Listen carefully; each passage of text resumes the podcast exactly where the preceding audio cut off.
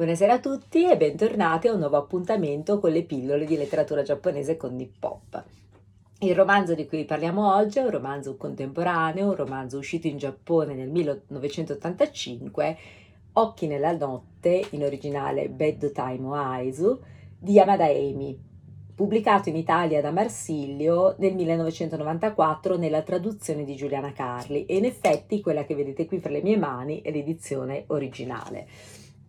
Il romanzo, eh, vi dicevo, è stato pubblicato in Giappone nel 1985 e ha ottenuto un immediato successo di pubblico e di critica anche grazie allo scalpore creatosi attorno a questo breve romanzo che vince peraltro un premio prestigioso. Eh, Yamada Amy emerge nel mondo della letteratura, questo è il suo romanzo d'esordio, in un momento in cui la letteratura si sta profondamente trasformando in Giappone. Abbiamo già avuto modo di eh, così alludere a questa trasformazione profonda parlando per esempio di Murakami Ryu. Infatti gli scrittori che sono protagonisti di questo momento di cambiamento così determinante, così importante per la letteratura giapponese contemporanea sono Murakami Haruki, Murakami Ryu, Barana Yoshimoto, Yamada Emi appunto. Scrittori tutti molto diversi l'uno dall'altro, ma che condividono in realtà la volontà, il desiderio di prendere le distanze dal mondo della letteratura giapponese tradizionale,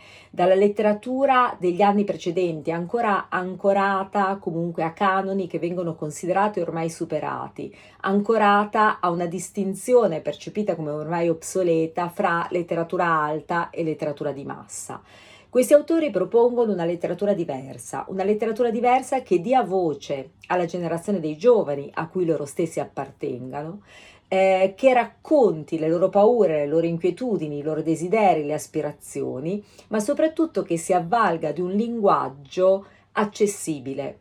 eh, accorciano la distanza fra la pagina letteraria e il lettore, un lettore che è appunto peraltro riconoscibile in una determinata generazione di cui questi autori interpretano appunto i valori e le aspirazioni. Un linguaggio accessibile che sempre più, di più si contamina con i linguaggi mass mediatici. Ecco, scrittori molto diversi che eh, raccontano la loro generazione, il Giappone contemporaneo, in modo, in chiavi molto diverse. Pensiamo all'estetica della sgradevolezza di Murakami Ryu e ai toni invece eh, di nostalgia ubiqua di, dei romanzi di Banana Yoshimoto. Yamada Emi è ancora diversa e in realtà il romanzo ha ottenuto successo e ha attirato l'attenzione di pubblico e critica in particolar modo per il linguaggio e per i temi che tratta. Il linguaggio che è diretto, crudo, soprattutto nei dialoghi dove si ripropone lo slang che è nel contempo quello dell'underground tokyoita e d'altro canto dei bassi fondi newyorkesi, perché i due protagonisti sono Kim, una giovane donna giapponese cantante di nightclub, e Spoon, il suo amante afroamericano, un disertore. Eh, e eh, la cifra del romanzo è proprio l'erotismo, un erotismo che eh, scivola eh, nella pornografia quasi in alcuni tratti. Eh, e a colpire ovviamente è in primis il fatto che l'autrice sia una donna, una donna che non esita a raccontare il desiderio, la passione anche femminile in modo tanto esplicito e tanto diretto.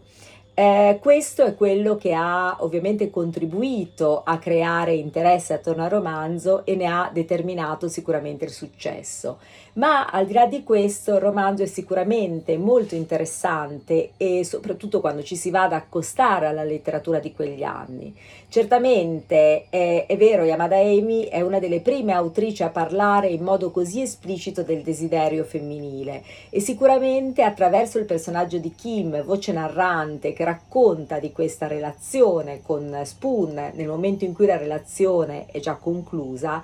in realtà appunto attraverso gli occhi di Kim Yamada Amy racconta il desiderio femminile senza eh, alcuna, come dire, senza alcun velo, senza alcuna reticenza. E eh, in questo senso di primo acchito l'impressione che in realtà vada a decostruire non soltanto uno stereotipo ma anche un modello di femminilità giapponese ancora vivo appunto negli anni del boom economico. Eh, certo sono lontani i tempi del Ryosei Kembo di epoca Meiji Taisho, la buona moglie saggia madre, ma comunque il modello proposto nel dopoguerra e negli anni del boom in particolare è il modello della casalinga, la donna che appunto si dedica alla famiglia, eh, cresce i figli, si occupa dell'amministrazione familiare, mentre il marito, ovviamente, il Daiko Kubashira, il pilastro della famiglia, si occupa di sostenere la famiglia dal punto di vista economico. Kim sicuramente non rientra in questo modello, Kim vive da sola,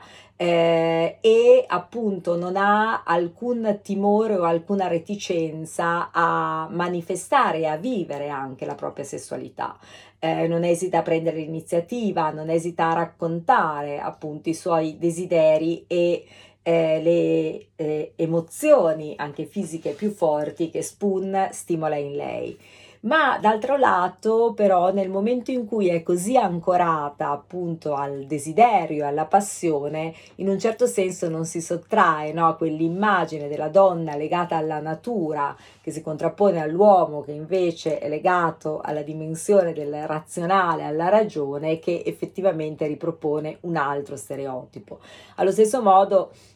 lo stereotipo emerge anche sicuramente nella rappresentazione etnica, eh, si insiste moltissimo nel romanzo, per esempio, sulla pelle candida e delicata di Kim, contrapposta ovviamente all'ebano del corpo di Spoon, e qui troviamo tutti gli stereotipi legati appunto alla, così, alla mascolinità afroamericana. Ma quello che è interessante è che se effettivamente le prime parti del romanzo è dominata da una scrittura dei sensi, eh, tatto, olfatto, vista, eh, sembra quasi di sentire le stesse sensazioni tattili che prova Kim.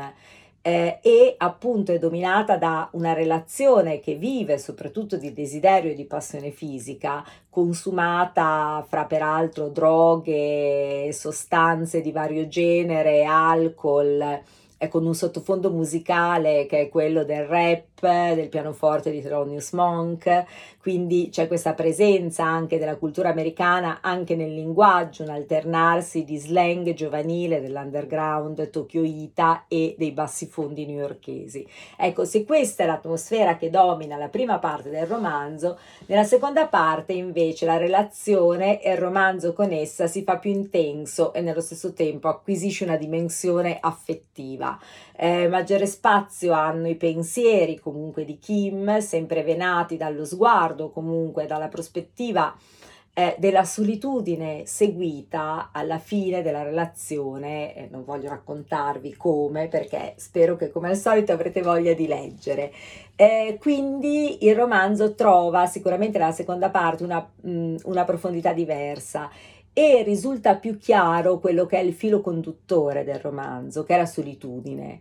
Eh, la passione, il desiderio che dominano le prime pagine, eh, in realtà sono una forma attraverso la quale si esprime il desiderio comunque di Kim di eh, uscire dalla gabbia della solitudine e appunto la solitudine è quella che ritrova nel finale e che quindi a posteriori ci fa leggere in chiave diversa anche il romanzo che abbiamo letto. Un romanzo che è sicuramente interessante per quel che riguarda appunto proprio eh, il periodo degli anni Ottanta e eh, che ancora una volta in realtà ci trasmette il senso in qualche modo di smarrimento che eh, in realtà attanaglia una generazione cresciuta nel benessere economico ma priva di punti di riferimento. La generazione che poi soltanto pochi anni dopo si troverà catapultata appunto in una crisi economica che eh, coinvolgerà il Giappone in un lungo periodo di recessione dal quale appunto non è ancora uscito. Volevo, eh, prima di lasciarvi, leggervi semplicemente appunto l'incipit del romanzo. Spoon sa bene come prendermi, sa come prendere il mio corpo, non il mio cuore, sa come tenermi ancorata a sé, mentre io, nonostante abbia trovato, non ci, non ci riesco. Scusatemi, nonostante abbia tentato, non ci riesco. Eh, spero di avervi fatto venire come sempre voglia di leggere. Eh, Yamada Emi, Occhi nella notte, Marsilio Editore, traduzione di Giuliana Carli. Grazie e arrivederci alla prossima pillola. Buona serata a tutti.